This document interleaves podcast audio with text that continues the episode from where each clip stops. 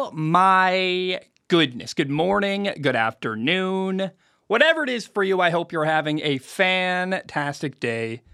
My name is Zac Shomler. This is Strong Opinion Sports, episode 557. Welcome in. We are doing predictions today. I'm a little bit nervous for today's episode. I'm not going to lie to you. Um, I think emotionally, I'm already preparing for the feedback, and I would imagine the anger, the surprise, the whole spectrum of emotions that uh, going to come with sharing my predictions for the season.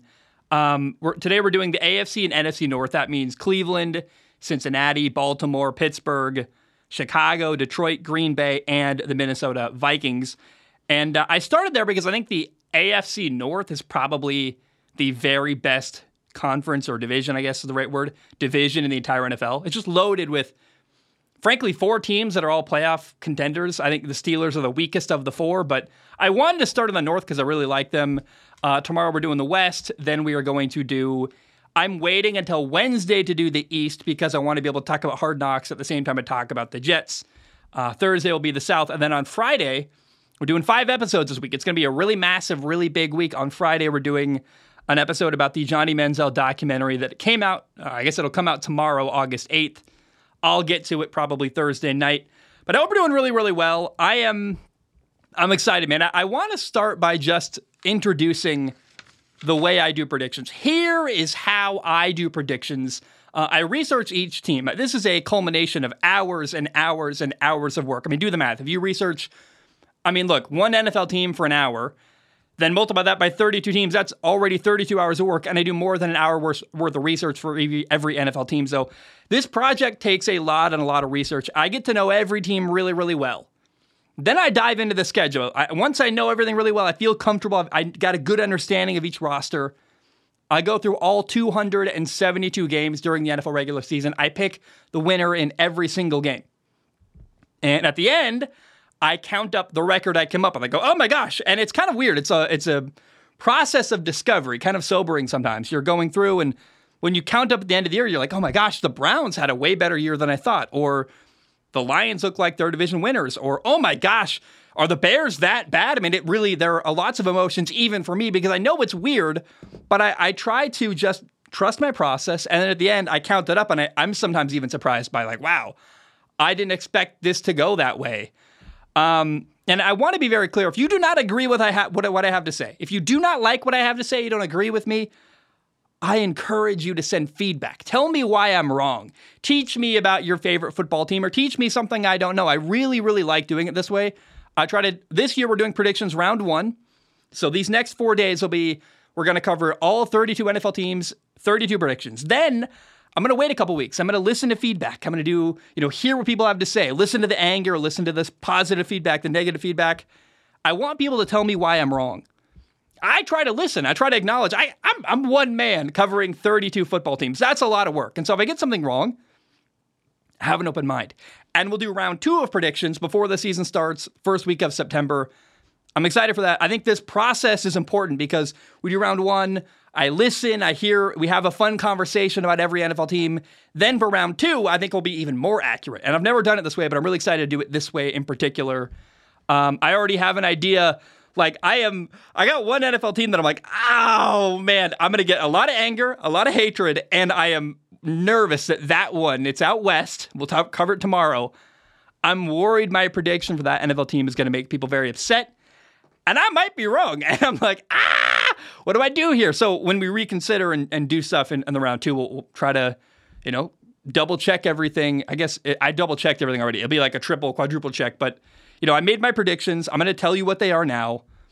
And then I'm going to ruminate on them for a couple weeks and start to feel like, am I really comfortable saying that about the San Francisco 49ers? Am I really comfortable saying that about the Steelers, about the Dallas Cowboys? So, again, if you don't agree with what I have to say, I invite you to write into the show Tell me why you don't agree. Teach me something. I have an open mind. I try to be very, very, uh, I try to have humility to know that I don't get everything right, but it's a really fun process for me. Uh, it helps me get to know every NFL team way, way better and cover the storylines better throughout the year. So this process is very important, and I hope you write in and give me feedback. Um, I want to start though today. I know I've, I've hyped up predictions now for like the entire first, you know, five minutes of the show. I want to talk about two things real quick that are not predictions related. Then we will get into predictions. First of all, I've got a correction. This will be very short. Last episode, I said that Michael Vick won the NFL MVP when he got out of prison. And that was wrong. It was the wrong award I was thinking of. Michael Vick won the Comeback Player of the Year. I was talking about how Deshaun Watson might have a really, really incredible year this year.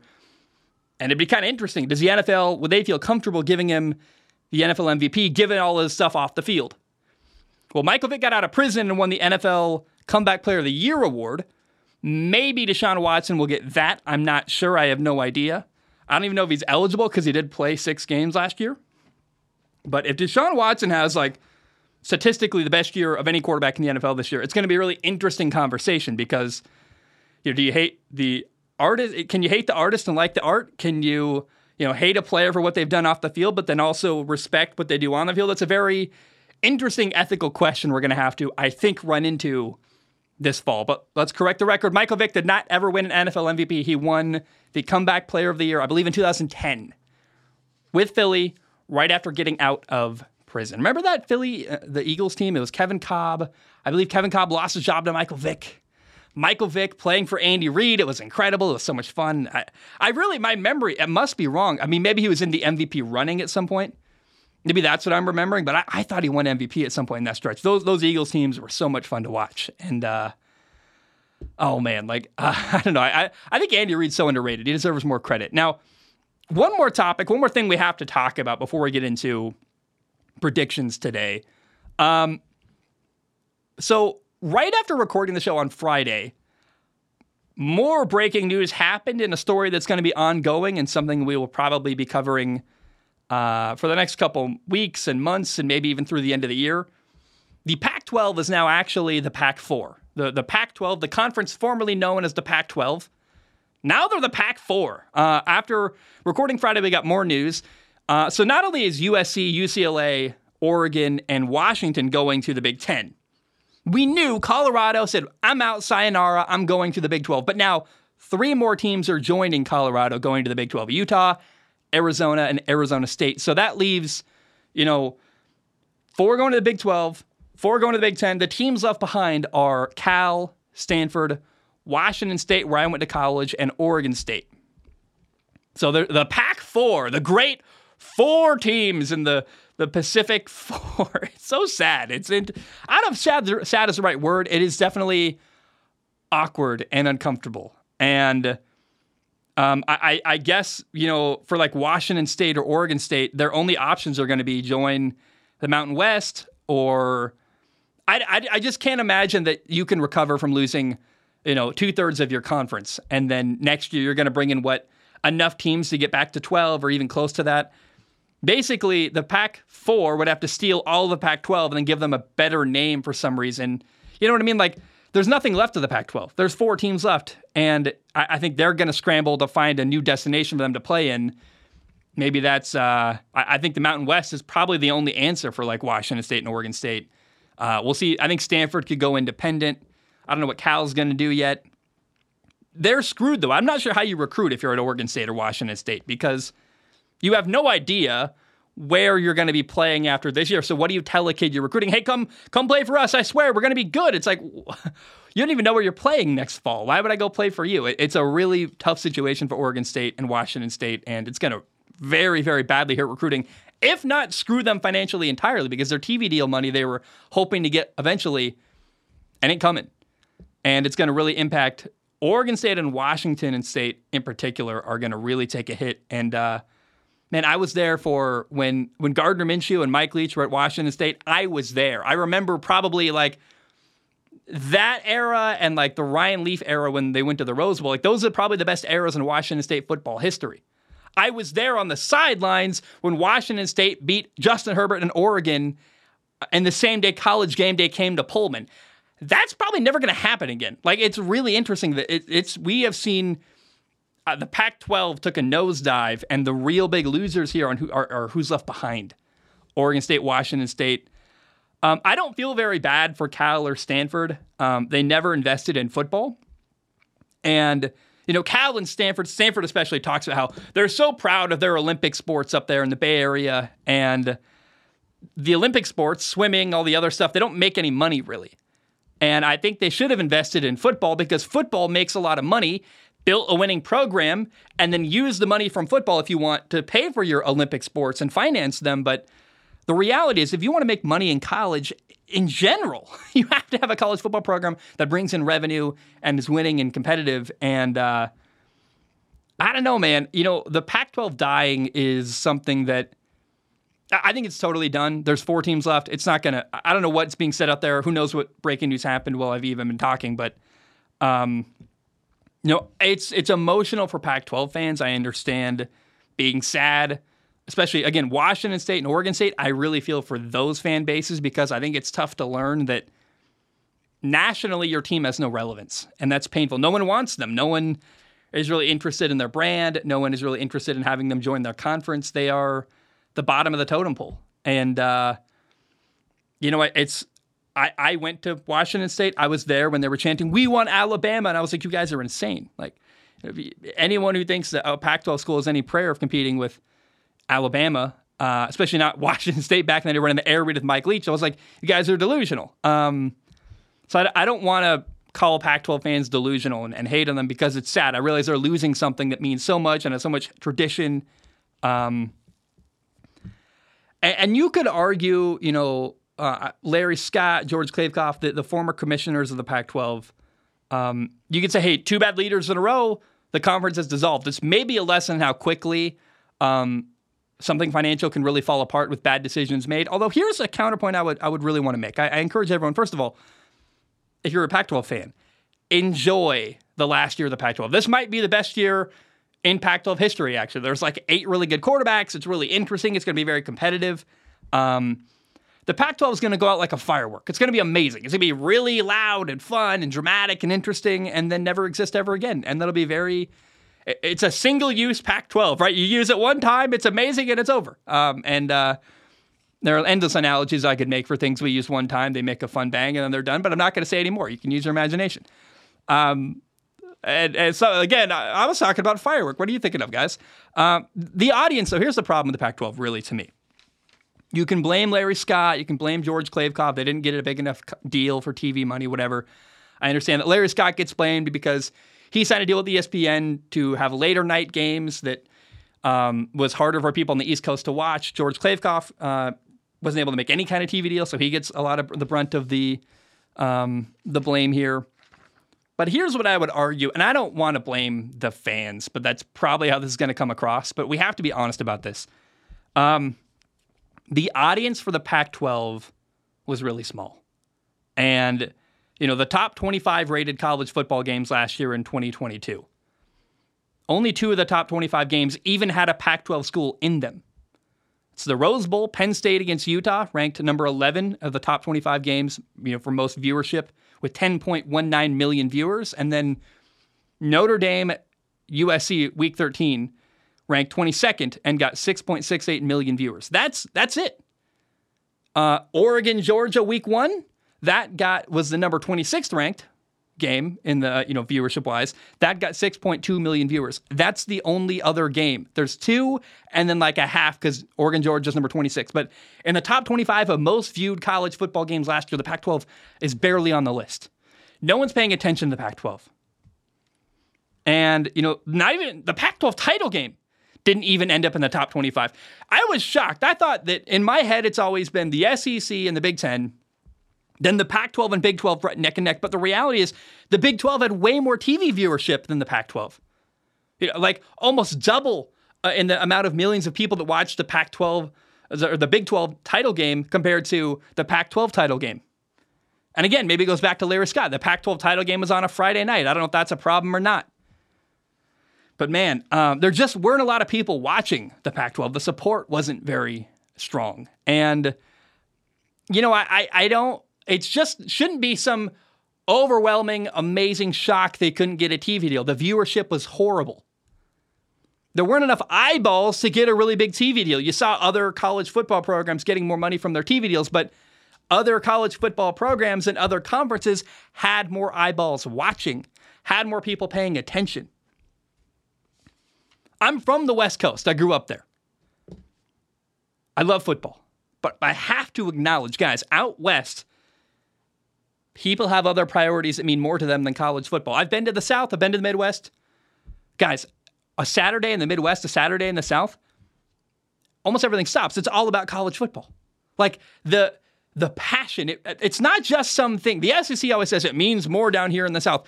That's not just a saying they use for marketing. The Pac-12 doesn't care about football. Their fan base doesn't care about football the way the South does. It's just a different level of passion and joy and enjoyment. And it doesn't take away from the people that love the Pac 12. I'm sure they had a great time. I'm sure they liked it. But man, the the support for the conference, the viewership levels wasn't there to justify the money they were asking for. And so it's it's always going to be weird to me. There's going to be revisionist history. Remember the good old days of the Pac-12? Oh, it's so sad what they did. No, no, no. Uh, people didn't watch it. Not enough people were watching Pac-12 games for them to go keep going financially. And that's the reality. That's that's uncomfortable. People don't like that. It sounds like I'm blaming the fan base. What what I'm saying is hey, the South cares more. The Midwest cares more. I'm from the West Coast. There's a lot of other stuff happening. It doesn't get cold as quickly. It's it's warm until like December, relatively warm. Hey, I I, I grew I lived for a brief period in Minnesota when I was a kid. It's cold in like October. like there, I remember people saying we're putting away our summer clothes and bringing out the the winter clothes in like September. It's a different culture. Culturally, things shift to college football, and the West Coast doesn't do that. I want to say one more thing that really sticks in my craw. It really bothers me about the Pac 12. I hated, I hated, I hated the way the Pac 12 is run. People don't know, I used to work for the Pac 12. Briefly, I did a lot of contract work, camera work, stuff like that. And I've been to the Pac 12 networks, I've been to the Pac 12 headquarters in San Francisco. The Pac 12 have this bloated, ridiculous, pompous building in San Francisco that was like why are you spending millions and millions of dollars for this weird headquarters and TV studio in the most expensive city in America? It made no sense to me. I'm like, why are why are you guys here? Why are we here? It makes no sense. I always thought the minute the Pac-12 got Utah, they should move their headquarters to Salt Lake City. Way cheaper out there. There's incredible internet. Like, hey, if I ever need a place to live with fast internet, I'm moving straight to Salt Lake City. Their internet is incredible. There's, um, I believe the NSA is there, which is part of why the network is so strong there. So you, you could have a headquarters. There's a lot of HQs of companies in Salt Lake City. They should have moved to Salt Lake City. They should have moved to a place where it was cheaper to operate everything. You can give employees less, you know, smaller salaries because it's a different market. You can have pay way less for your rent on your building. It's it's ridiculous. The way the Pac-12 was run was so arrogant and pompous, and money was wasted left and right, and it bothered me to no end. I was there in the building. I shook hands. I was nice, but I was also honest, and I was critical. Like, why? This makes no sense to me. This is insane, and it doesn't it doesn't matter long term. But I I'm not shocked that given the way money was being spent to the Pac-12 and the way viewership was waning and going down and down, especially compared to other conferences, it's not a surprise at all the Pac-12 didn't last. Uh, that's the end of my rant. I don't have any more to say, but um, it's it is sad. I went to Washington State. I saw some really great. The, the first game I ever went to as a as a human alive, I went to watch Oregon State beat USC. Pete Carroll's USC football team lost to Oregon State like on a two point conversion. End of the game. I was there as a child. I watched the Pac-12 my whole life growing up, and uh, it's sad to see it go. But as I've grown up, and matured as a football fan and looked around the national audience and looked around at the world, I've gone, you know what is really fun? The SEC. I love SEC football. I'm a huge SEC football fan. It's competitive, it's interesting, it's gosh, there's so much passion. And I watch way more, I grew up on the Pac 12, but I watch way more Big Ten and SEC football than the Pac 12, partially because it's not as good. It's not as entertaining. The players aren't there, the recruiting isn't as good, everything about it. And, um, I don't know. it's sad to see the Pac-12 go. I can't imagine they're gonna. The Pac-4 isn't going to become anything, um, and it's really, I think, going to be a lot of people scrambling. Uh, like I think I was talking to my dad about this. Cal and Stanford, I think, are going to try to position themselves to be in a position where the next time TV contracts are up, they can join a different conference because Stanford is still a world-renowned university when it comes to academics. That might help them get somewhere. Uh, maybe they can pair with Notre Dame is a t- thought I've had thrown around, but or a, a, conversation I've seen thrown around, which is maybe the Notre Dame can join with Stanford in some some way for a while. uh, and become a package deal that goes to like the Big Ten eventually or the SEC or something like that. But um, I'm sad to see the Pac-12 go, but I, I, I don't like the the delusion or the oh remember the good old days when it's like no. I, I, I was there. I remember all of it, and there was a lot of bad decisions made, and a lot of lack of support from the fan base, and uh, that's that's true. I mean, look at viewership of, of the SEC compared to the Pac-12 of course they weren't ever going to get the money of the SEC or the Big Ten. It just it never financially made sense to me. And um, you know, long live the Pac-12. May they rest in peace. Long live. I guess they're dying. So rest in peace, Pac-12. All right. Um, are you ready for predictions? I am. I'm really ready to do predictions. I have been working on this for days and days. I took a Thursday and a Friday off. I missed Wednesday's episode or Thursday's episode last week working on this. I have. I, I, I really worked really hard on this. I'm very proud of this. Um,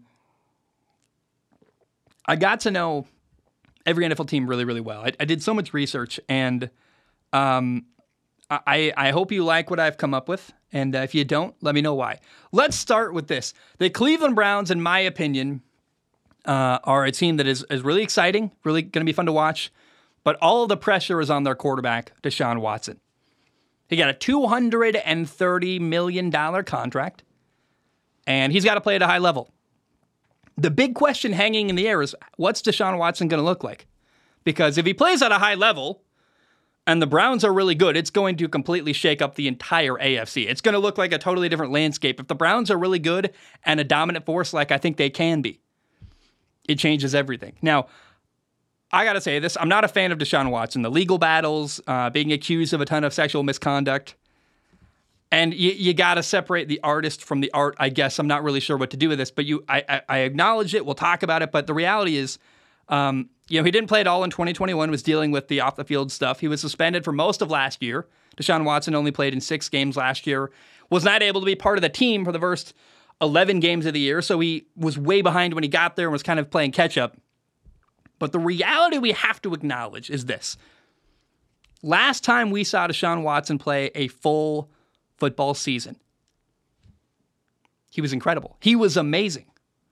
Deshaun Watson, at his best, is an incredible all pro level quarterback. And the Browns are absolutely loaded with a ton of talent. They made a lot of moves this offseason. They added uh, defensive tackle Dalvin Tomlinson, they added safety Juan Thornhill. They added two pass rushers, including trading for Za'Darius Smith, a guy who had a good year last year.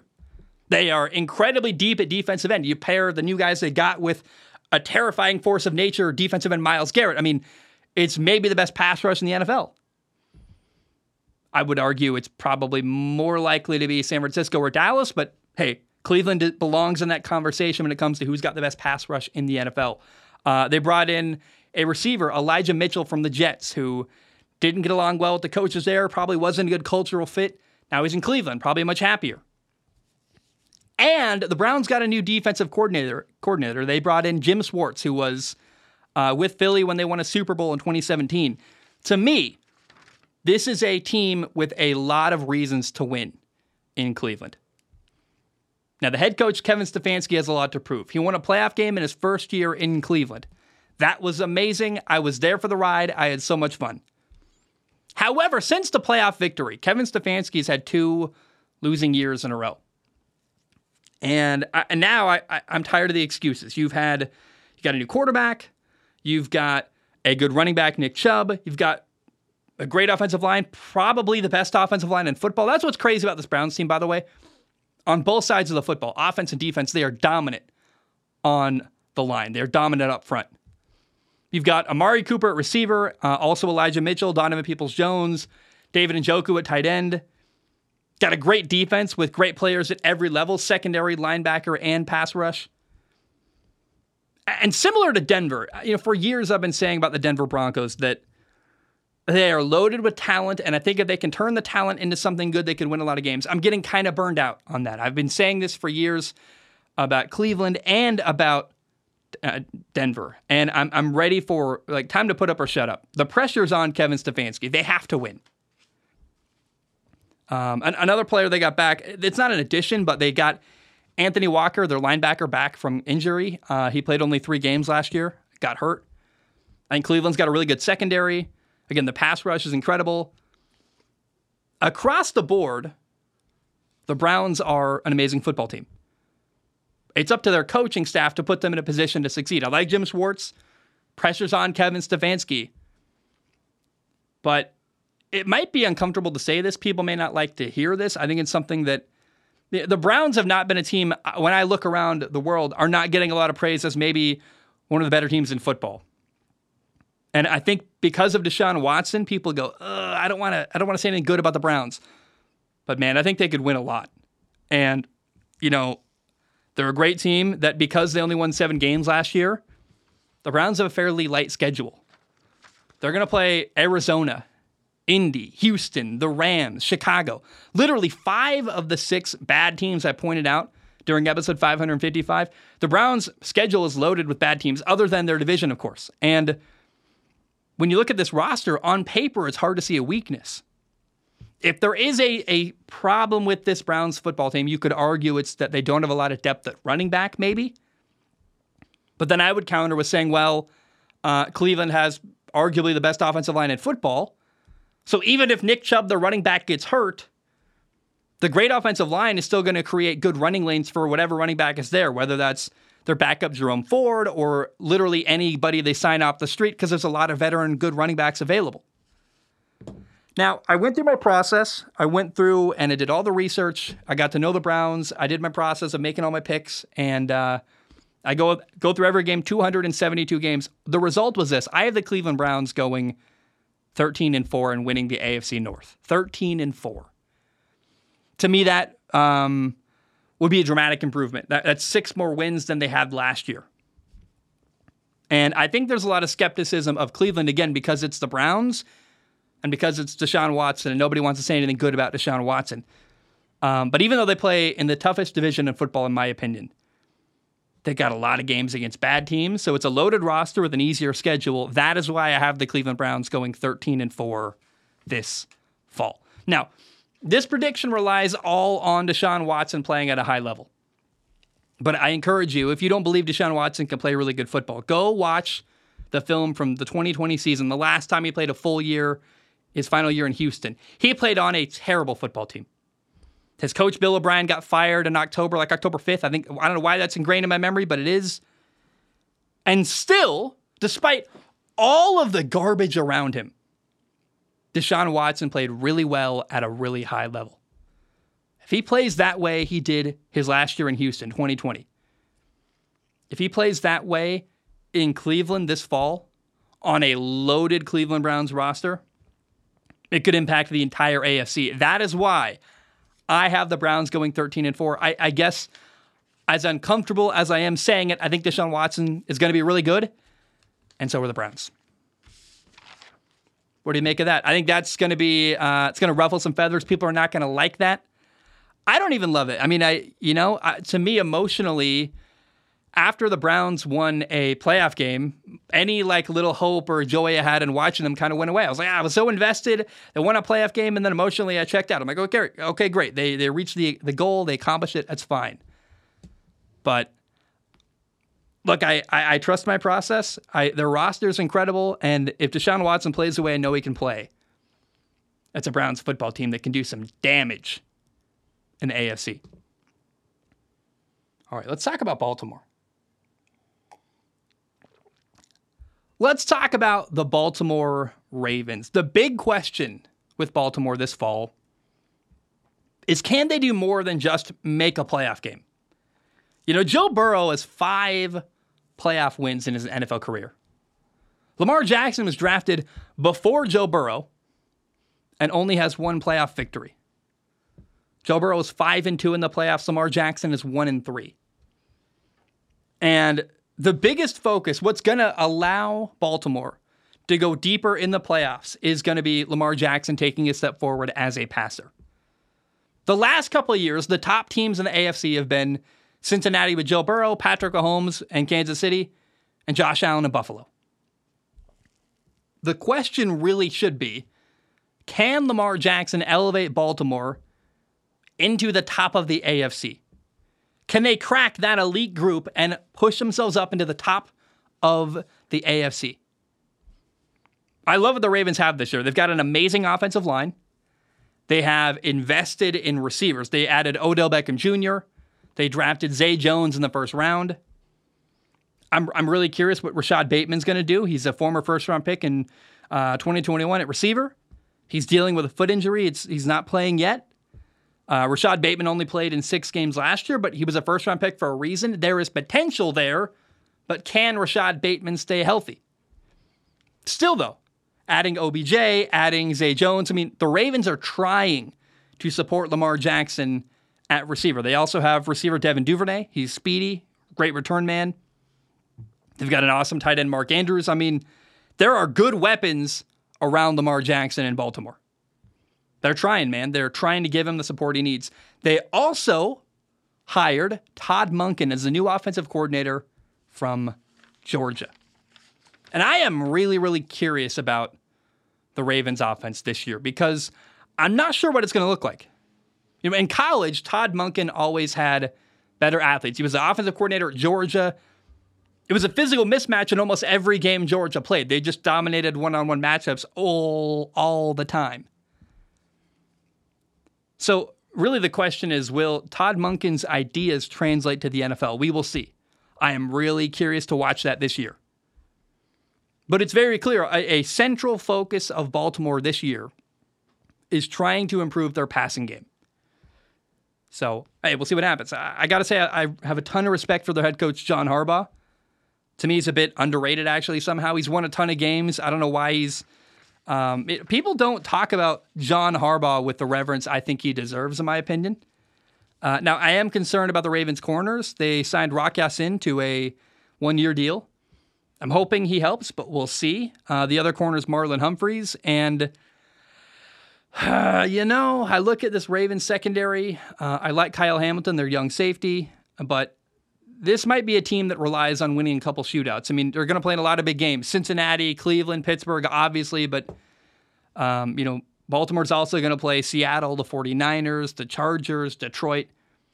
Games where you got to score a lot of points. And I, I worry that having a weakness in the secondary, especially at corner, um, could be a problem. But you also can look at it as an opportunity. These big games, Seattle, 49ers, Chargers, Detroit, the games in their division, obviously, they're opportunities for the Ravens to show what they can do. And uh, yeah, look, man, I, I'm really hinging on, every, I'm hinging everything in this prediction on Lamar Jackson improving as a passer. And if that happens, it's not going to matter if they're a little bit weaker in the secondary they're going to score enough points for it to not matter.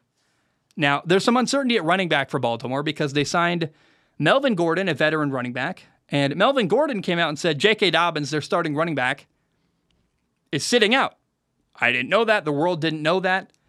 Left a lot of questions up in the air. Is J.K. Dobbins hurt? Is he upset with his contract? What's happening there?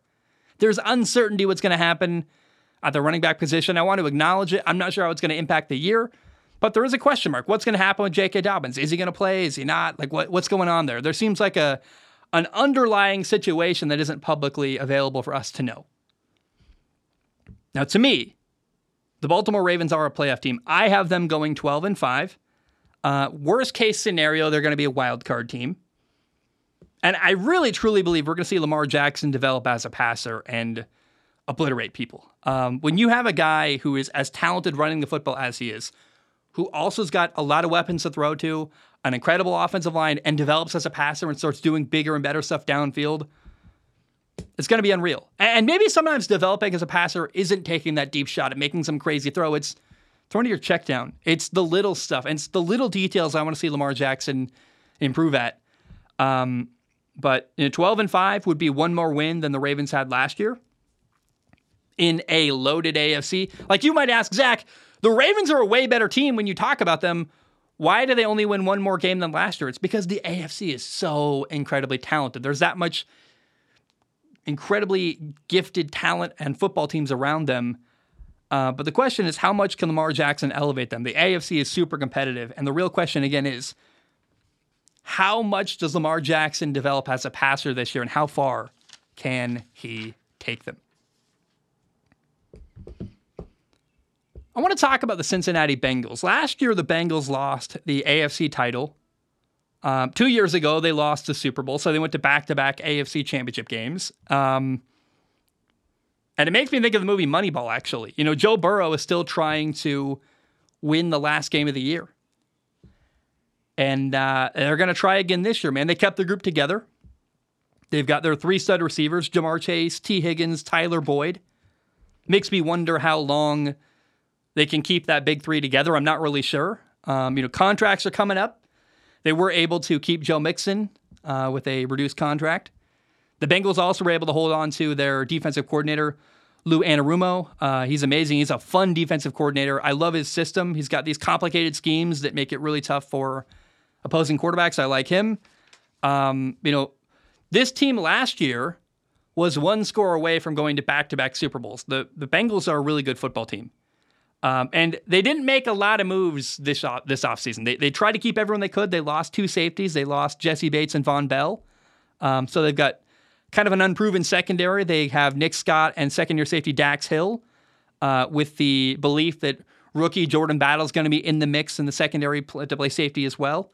Uh, and the, uh, the Bengals are likely starting a second year corner, Cam Taylor Britt. Again, it's these unproven guys in their secondary that make me go, we'll see. Um, but again, it's it's hard when you got this team that's going to back to back AFC title games and in the playoffs every year. It's hard to keep your group together. For the most part, for the most part, the Bengals kept their group of guys together.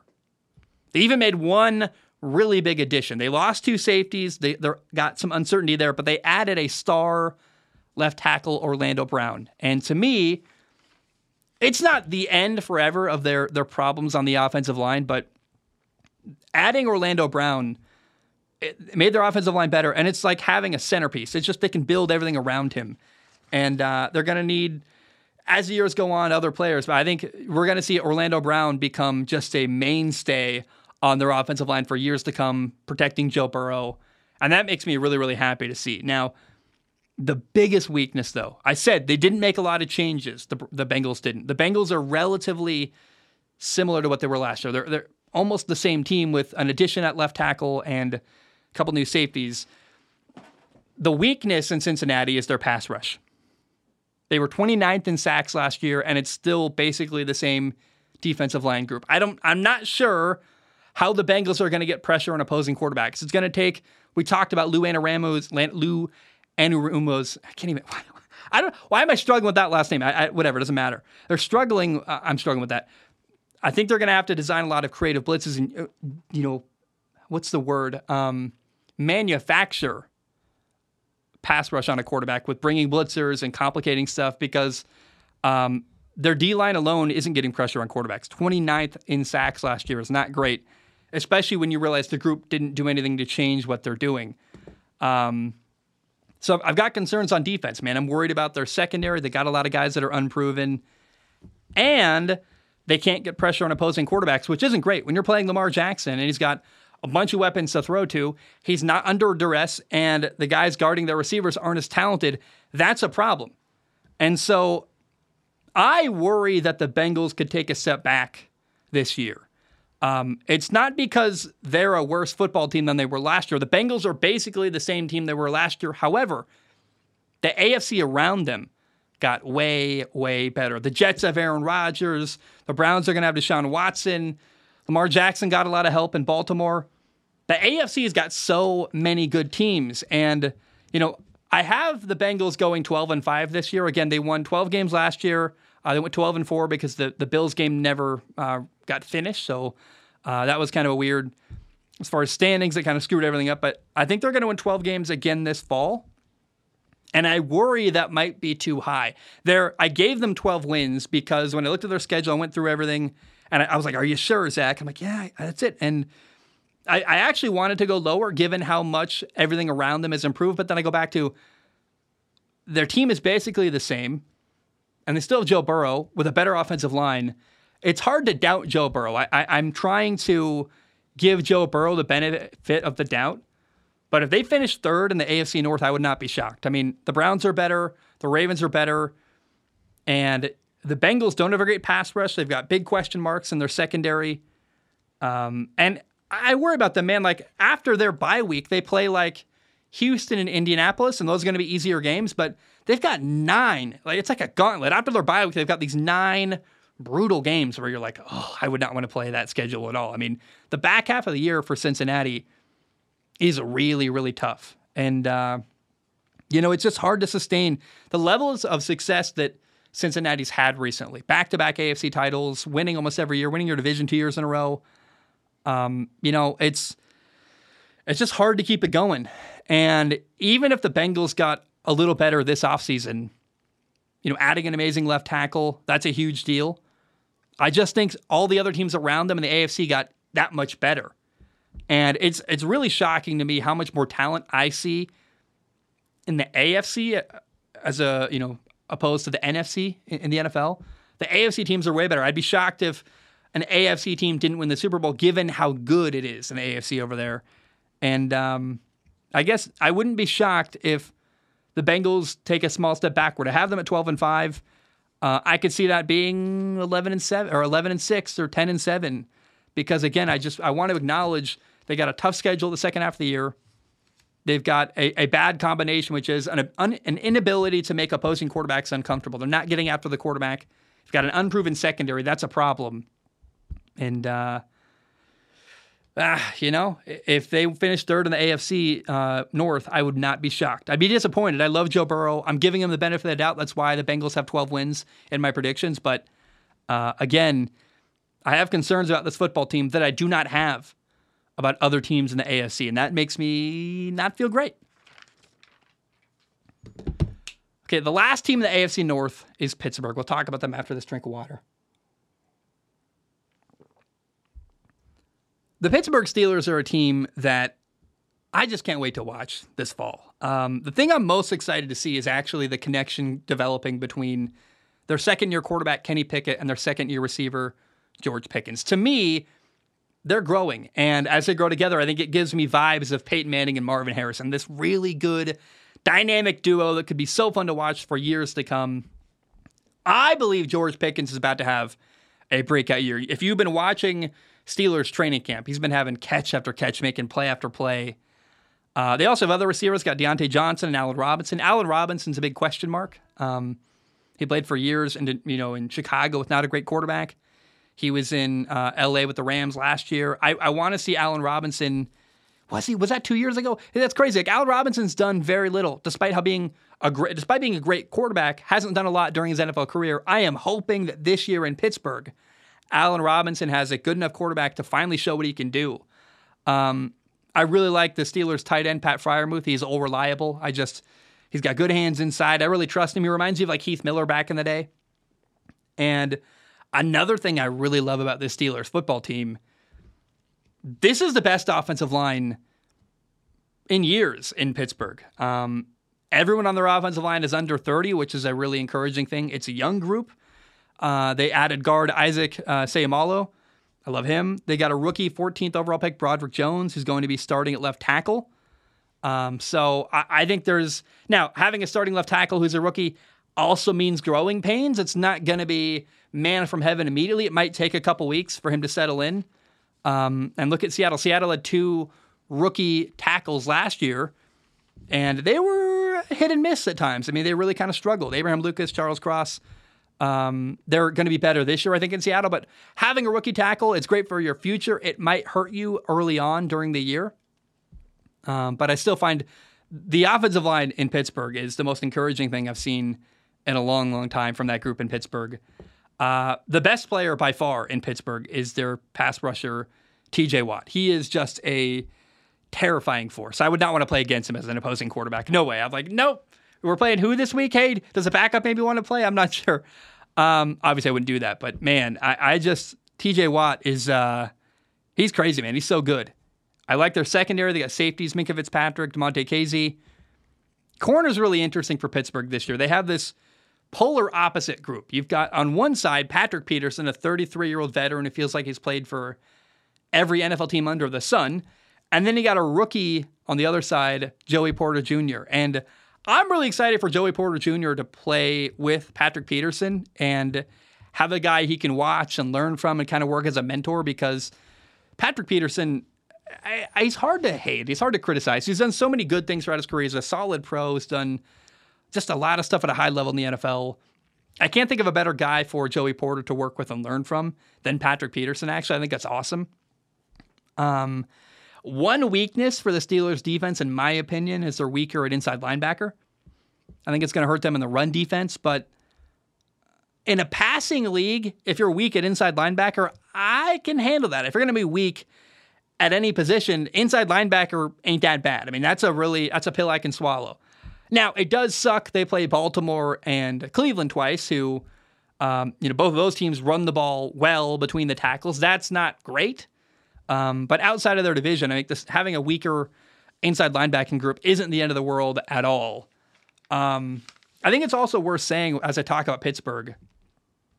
I love their head coach Mike Tomlin. Um, I respect him. I think somehow he's underrated. Like John Harbaugh and, and Mike Tomlin are two coaches that have won Super Bowls who um, they're just not they're not given a lot of respect when you see coaching rankings and all this stuff. Like for some reason, Mike Tomlin and John Harbaugh they don't get a lot of shine. They don't get a lot of respect. They've been at their teams for years. They've won a lot, and yet people I think are just bored with their success. And uh, to me, 16 years as a head coach in Pittsburgh, how can you not respect what Mike Tomlin has done and what he's built? And as he's pivoting to a new quarterback and it's working as well. I mean, it, to me, it's just an impressive thing. People talk about how Mike Tomlin was handed the keys of the cars to Ferrari, but he, and that might be true. Mike Tomlin inherited a great team from Bill Cowher, but then he kept it going. And after 10, 12, 14, 16 years, you're like, hey, at what point does he get credit for the thing he built? Because it's no longer Bill Cowher's team anymore. It hasn't been for 16 years. It's weird to me that,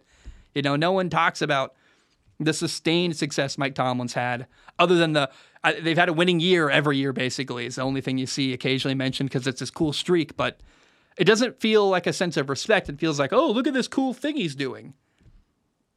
Anyway, the, the big question in Pittsburgh to me is it's year two for Kenny Pickett. And, and I want to see how big of a leap is he going to have? How much better is Kenny Pickett going to be this year compared to last year? I have the Steelers going nine and eight this fall.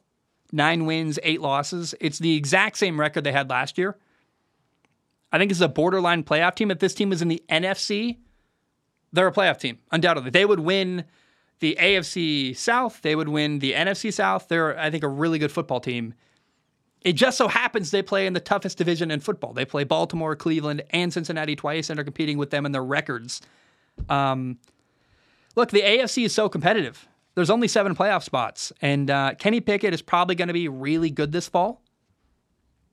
But again, the AFC, there's so many good teams. You got Aaron Rodgers with the Jets, Patrick Mahomes, Kansas City, Joe Burrow, Cincinnati, Lamar Jackson in Baltimore, Justin Herbert, Deshaun Watson in Cleveland, Russell Wilson in Denver, Josh Allen in Buffalo. Haven't even mentioned him yet somehow on this list. Miami and Tua. I mean, the competition is incredible in the AFC. Great quarterbacks, great football teams, all paired together. And so if you want to break into that top seven, get a playoff spot in the AFC, you have to be truly special at quarterback. And I think it's going to require Kenny Pickett playing at an elite level, which I don't know that it's going to happen this year. I think Kenny Pickett might still be a year away from becoming the elite quarterback I think he's capable of being, but you got to play like Peyton Manning. You got to get up there and play like Joe Burrow. I mean, the the amount of success Kenny Pickett can have without making a playoff appearance this year is stag- staggering. I mean, they just, I, I, think Pittsburgh's a victim of circumstance. They're a great football team that is in this loaded conference in the loaded division who's going to get outshined and overlooked. And as a result of that, again, I've got Pittsburgh going nine and eight, a respectable year. Not any more wins than last year, but not a drop off either. And hopefully, it's a it's a cleaner nine and eight, an easier path to that. Um, and it's a year of growing and a year that if you can build off this year going into next year, maybe Kenny Pickett does play at an, at an elite level and play like one of the top five, six, eight quarterbacks in the NFL. And if he does that, Pittsburgh's going to be in a great spot. But I think it's an unrealistic expectation to see Kenny Pickett leading the Pittsburgh Steelers to a playoff game this year when you just got to look around the AFC. You're like, is he better than Aaron Rodgers? Is he going to be better than Lamar Jackson, Patrick Mahomes, Joe Burrow, Justin Herbert? Deshaun Watson. Like I, it just, I think you have to have realistic expectations for how far Kenny Pickett can take this team in only a second year. And so I think the year is going to end, and Um, it's it's just a, a team that's still in transition. And um, to me, I again I have the Steelers going nine and eight this year, and I think this year is about building for your future and developing your young quarterback. But I think at the end of the year, Week 18 comes, the Steelers aren't in the playoffs. If they're nine and eight, and this really comes to pass, then I think Steelers fans are going to look in the mirror and say it was a good year. We didn't get where we wanted to, but we feel good about our future, and that's what's most important: is that Kenny Pickett continues to play well, to prove why he's a franchise quarterback, and offer the fan base in Pittsburgh hope for their future because this is a team that they're not going to be competing for a Super Bowl. They're just not there yet. And you have to acknowledge they're still a team in transition and let them do that. So I, I, I am asking, I'm begging Steelers fans, be patient with your team, be patient with your young quarterback. Um, and, and remember that they're playing in the toughest division in football. And that's a really tough situation for a team that I think normally would be a borderline playoff team, but this year is going to get massively outshined by everyone else in the AFC. Wow. That's the AFC North. Oh my gosh. We got four more teams left to talk about, real quick. I say real quick, like it won't take 30 minutes. All right, I am sweaty. It is hot. It's humid. It's August in Honolulu. We are pushing on. We got four teams left I want to talk about. Uh, I want to talk about the Detroit Lions. So, for the first time in my lifetime, I am allowing myself to believe in the Detroit Lions. I, it's a not a it's a new feeling for me. It doesn't feel natural. It feels very weird. I'm hesitant. Um, but I think the Lions are going to be really good this year. And you know, they sold out season tickets for the first time in the history of their stadium, Ford Field. So clearly, I'm not alone. Their fan base also really believes in Detroit. And it feels like everyone other than you know, Packers fans, Bears fans, Vikings fans, seems like everyone other than their division rivals wants to see Detroit do well. They're like the little engine that could. I just want to see Detroit do something cool this year. And man, they've got potential for that. The Lions have one of the best offensive lines in football, this really incredible group of guys. They've got a talented running, rookie running back, Jahmyr Gibbs, who Jahmyr Gibbs can line up all over the field. You can put him at running back, you can line him up out wide at receiver. They've also got a really good number two running back David Montgomery. He's awesome. That one two punch is going to be fun to see this year. They've got a solid wide receiver room for quarterback Jared Goff. They've got Amon-Ra St. Brown, who's their best receiver. And Amon-Ra St. Brown reminds me a lot of Cooper Kupp, uh, who used to be a teammate with Jared Goff, a guy who can, he's naturally more of a slot receiver playing inside, but he can line up out wide and he's a great blocker. He's very physical. Um, the Lions also have Josh Reynolds, Kalif Raymond, and Denzel Mims. Denzel Mims is a six foot receiver six foot three receiver coming out of. Uh, he got traded over from the Jets, and I'm really curious to see what he can do. Denzel Mims never reached his potential in New York. I don't think culturally he was a great fit there, but I'm hoping that the Lions can get the most out of him. Uh, they've got a, an exciting second year receiver, 2022 first round pick, Jameson Williams, who is unfortunately suspended for the first six games of the year, but ultimately could end up being a really big player for them who could have a lot of big plays and make a huge impact. Uh, they drafted a tight end, Sam LaPorta, out of Iowa. And, uh, you know, he's going to be the starting tight end. I'm excited for him. I think what you have to remember when you look at the Lions, if you're not sure about their tight end situation, their head coach, Dan Campbell, played tight end in the NFL. He was once the tight ends coach uh, under Sean Payton in New Orleans. I think he knows tight ends really well. So if he says Sam LaPorta is good, I go, all right, Dan, I trust you. Let's see what he can do. And honestly, this offense really reminds me a lot of the 2018 Rams team that Jared Goff took to a Super Bowl. They were second in scoring that year in 2018. The, the Rams were second only to the Kansas City Chiefs. You got to remember, Jared Goff playing at a high level is really, really good and productive and can score a lot of points. That 2018 team, if you forgot what they can do, go back in time, look at their victories. Look at what happened. Look at how many points they scored. They were a really fun team to watch. And similar to that Rams system, this year's Lions team is going to get a lot of people out of position. They're going to run the ball heavily and really well. They're going to be under center a lot. They're going to use meaningful motion, which is going to really what's going to happen is they're going to have a lot of plays that look very similar a motion here. It's a handoff. It looks the same as the other one. They fake the handoff and run play action, orbit motion, short motion, stuff like that. I'm really excited to see them just manipulate defenses a ton by forcing them to give up their looks and forcing them to get out of position and kind of lulling them to sleep. They'll see, oh, It's the same motion we've been seeing all game, and then they'll use a wrinkle off of it and go, "Oh, I wasn't expecting that." I'm really excited for the creativity that comes along with what the Lions are going to do under center using motion. And you know, I think people don't realize Jared Goff is going to be given like an all-time high level amount of freedom at the line of scrimmage. I, have seen videos where they talk about Jared Goff goes to the line and has five plays available for him to run, which is an absurd amount. I mean, in the past, Russell Wilson's only had three. I mean, they are really letting Jared Goff do what he wants at the line of scrimmage and running the right play. And that's really cool. You're giving Jared Goff total ownership of this offense. Um, Jahmyr Gibbs is going to be a big time playmaker. And, and, frankly, this is the best coaching staff the Lions have had maybe ever. I mean, you look at this coaching staff, you're like, wow. And, you know, the, the best, the coach that I covet that I worry about them losing is Ben Johnson, their offensive coordinator. He's a guy who's really smart, does a good job. They were able to keep him and, and not consider head coaching offers last year. I, I'll pay him whatever it takes to keep him there. I think he's going to be really good for Jared Goff, and they're going to do good things together. But what this Lions coaching staff is going to do on offense and defense is put players in a position to do well, which to me is what good coaching is. And they're going to take advantage of their their good young players. Now, I think the one weakness in Detroit is that they've got no true number two outside corner. You know, in the draft, they had two first round picks. They wanted to get Jahmyr Gibbs, but I think their other target was to try to get a corner. And all the guys they wanted to draft at corner in the first round were taken from them. So they landed on linebacker Jack Campbell uh, from Iowa in the first round as their second first round pick, you know, their second pick of the first round. But there's a question mark at corner. Uh, however, even though they're not as good as I'd like them to be at corner, they've got a really good pass rush. Everyone knows about Aidan Hutchinson, in their number two overall pick. But if they get after the quarterback, it's going to make it easier for corners that don't have to defend as long. And uh, quarterbacks who are getting sacked, quarterbacks who are getting hit, quarterbacks who are under pressure aren't as accurate. So I think the way they can make up for their lack of a, a great number two corner is get after the quarterback, make opposing quarterbacks uncomfortable. If they can do that, it's going to really help their secondary. And uh, there's a player to watch. James Houston had eight sacks last year, uh, and he's he's a not necessarily a starting pass rusher in Detroit, but he's making a name for himself on passing downs. I encourage you to pay attention to James Houston in Detroit this year, a guy who can get after the quarterback. And I mean, eight sacks last year to not be a starter, that's a really impressive number to me. So uh, I'm excited about him.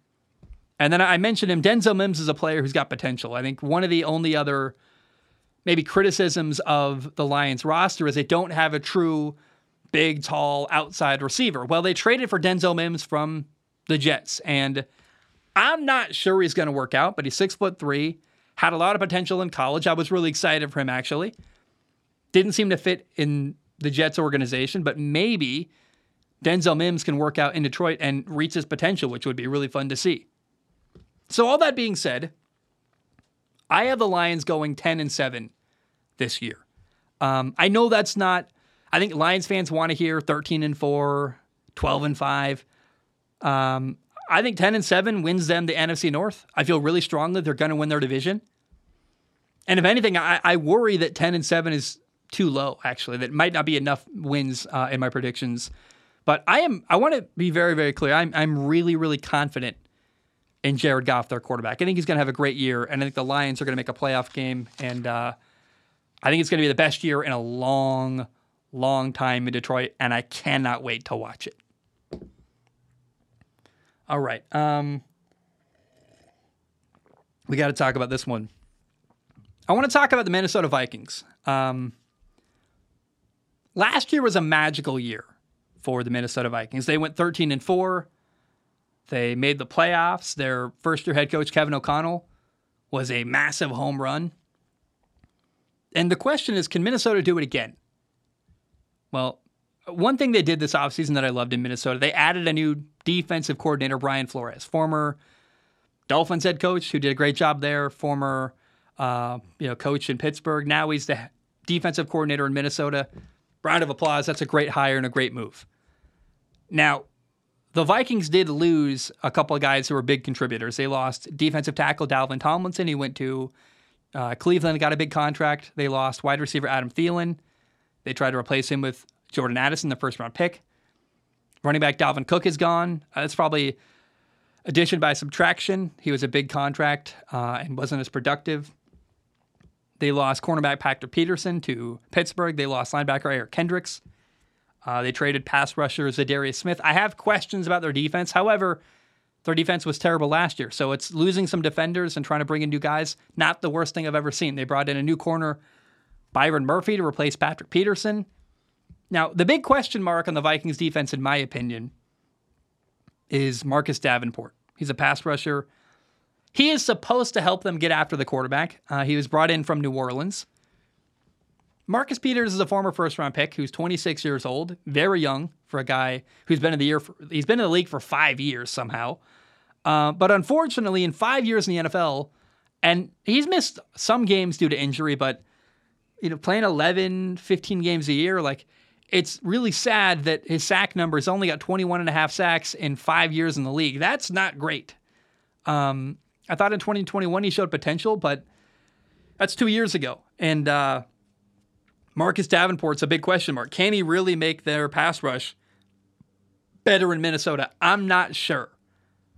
However, they weren't great last year. I'm really curious how Brian Flores can help the defense in Minnesota because Minnesota last year was ranked at the very bottom of all of the defensive categories, almost all of them. It's ridiculous. Last year, their defense in Minnesota was terrible.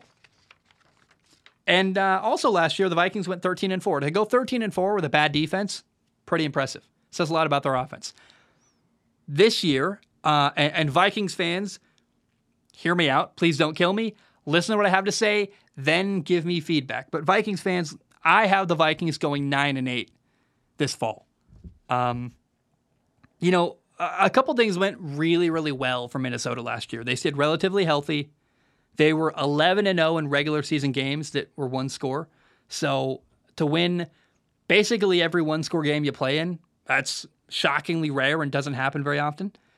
And they had a couple insane wins. They beat Buffalo in overtime in this crazy game where they converted a fourth and 18 to Justin Jefferson. Minnesota had the biggest comeback in NFL history against the Colts. That's probably not going to happen again this year. So I expect Minnesota to take a step backward. I think they were they overachieved last year. It was great, it was fun, it was magical is the word. But this year, Minnesota's got a really tough schedule. I have them starting three and three and then kind of hovering all year around 500, finishing ultimately nine and eight. I'm not hating on the Vikings. Uh, I don't have any disrespect for them, but we have to acknowledge how well things went for them last year and how unlikely it is that happens again this fall. Plus, last year, the Lions weren't as good. And, you know, I, I think a lot of the teams around them are better. Plus, the Vikings winning their division, making a playoff game means they're going to play a tougher schedule. So, uh, I feel comfortable saying the, the Vikings are going to take a step backward this year. And uh, that sucks. I like Kirk Cousins. I like their coach, Kevin O'Connell. But, um, you know, the big question mark how big of an impact can Brian Flores have on that defense? If Brian Flores comes out and top to bottom turns around that defense entirely, that could make this prediction very, very wrong. So keep your eye on that. Uh, and one player to watch is worth noting this in Minnesota. They've got a second year safety, Lewis Cine, who um, he was a first round pick in 2022. They need him this fall. He broke his leg week four last year, so he never really got a chance to play at all last year. Keep your eye on their second year corner, or second year safety, excuse me, in Minnesota. All right, uh, how about the big one? The probably the biggest brand in the NFC North, in my opinion. Let's talk about the Green Bay Packers. The Green Bay Packers are a young team that gives me a lot of hope for their future. And I think if you're a Packers fan, the most fun thing to watch this year is going to be watching these young guys grow together and learn how to win together. It's going to be Jordan Love's first year as a starting quarterback in Green Bay, replacing Aaron Rodgers. He's really talented. I loved him coming out of college. He's got a huge arm, can make every throw. I really believe in Jordan Love. And uh, the guys he's throwing to are also really young, either a rookie or in their second year. Their top couple guys, they got two second year receivers. Christian Watson, former second round pick out of North Dakota State. He's their most talented guy. He's got a lot of potential. Can't wait to see what he becomes. Uh, you got Romeo Doubs. Then you also have a rookie receiver, Jayden Reed, uh, out of Michigan State. He's a second round pick from this year's draft with a lot of potential that I think could be fun to watch. Uh, they've got two rookie tight ends. They got Luke Musgrave, second round pick out of Oregon State. They also drafted a tight end, uh, a third round pick, Tucker Kraft. So A lot of youth in their receiving room. Tight end, two rookie tight ends, rookie receiver Jayden Reed, two second year receivers Romeo Doubs and Christian Watson. It's a young group uh, catching passes from Jordan Love. And I like that. I think it allows them to all come up together, kind of like a it gives me like baseball team vibes. I know that's kind of weird, but I, I, grew up watching the Seattle Mariners and I loved watching their young prospects develop. And you're like, hey, that guy in AAA that comes up and plays occasionally, he's going to turn into a great player. Of course, they traded that player away, Adam Jones, and forever bitter. But my point is, watching these young guys come together, I think is going to be just a joy if you're a Packers fan. And I hope you can lean into that and enjoy it and, and enjoy watching the progress they make from week one to week 18. Now, I really really like the Packers' offensive line. Uh, for a young quarterback to have an advantage like a great offensive line is huge. That's exactly what Jordan Love has. And also, it's an offensive line with a lot of depth. I mean, they can sustain and survive an injury on the offensive line and have another guy step up and do okay. I think that's really cool. Uh, they've got a, a, starting running back, Aaron Jones, I really like. Uh, their number two back, A.J. Dillon, has been, I think, a bit of a disappointment so far in his NFL career, but We'll see if AJ Dillon can make a lot of progress and play even better this fall.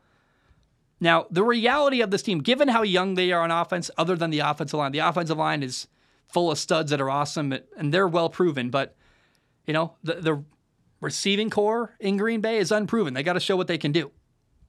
To me, this Packers team is led by their defense. They've got a great front seven, a solid secondary. Uh, the big storyline on defense is I want to see Rashan Gary, their pass rusher, take a step forward.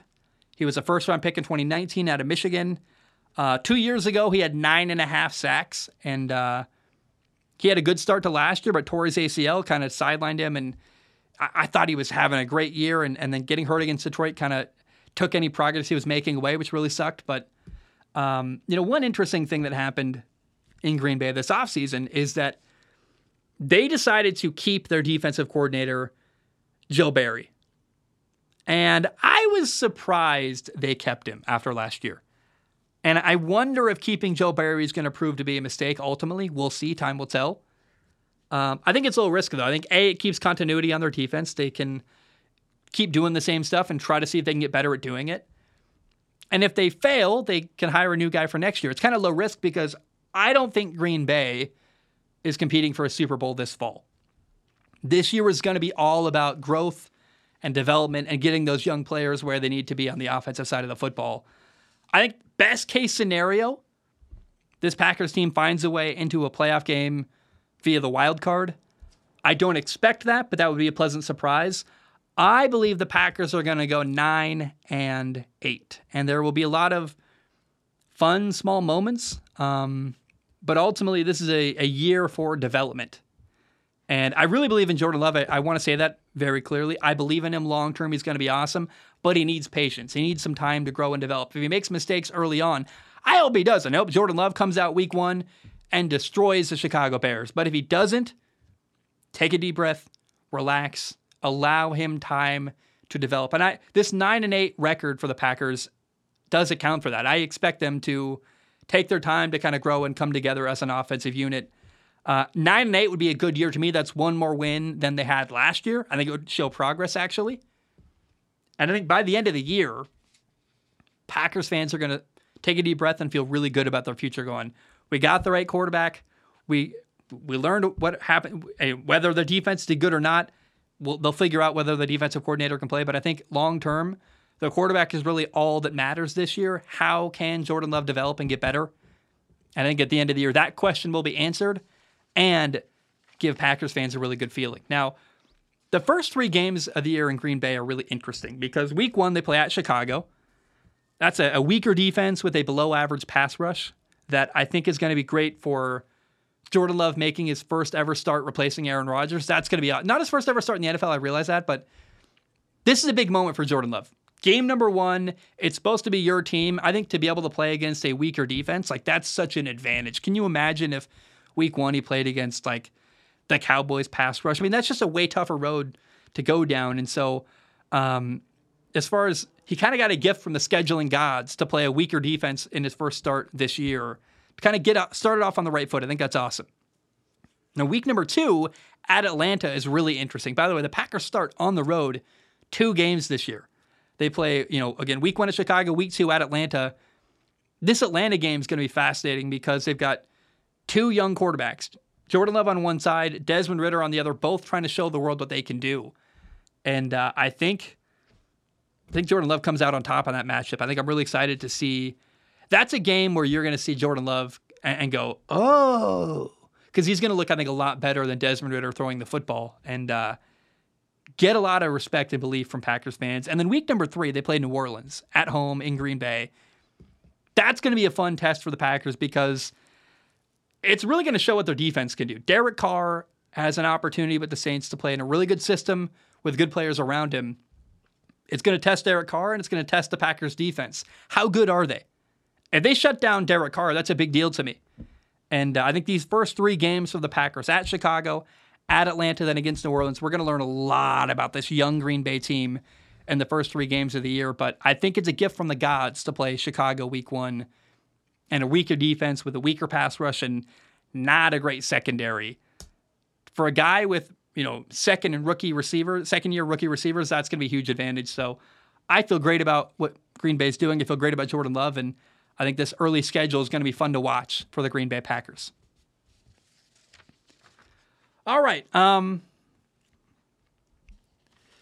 the Chicago Bears, man. Um, the Chicago Bears are the number one overall pick in this year's NFL draft.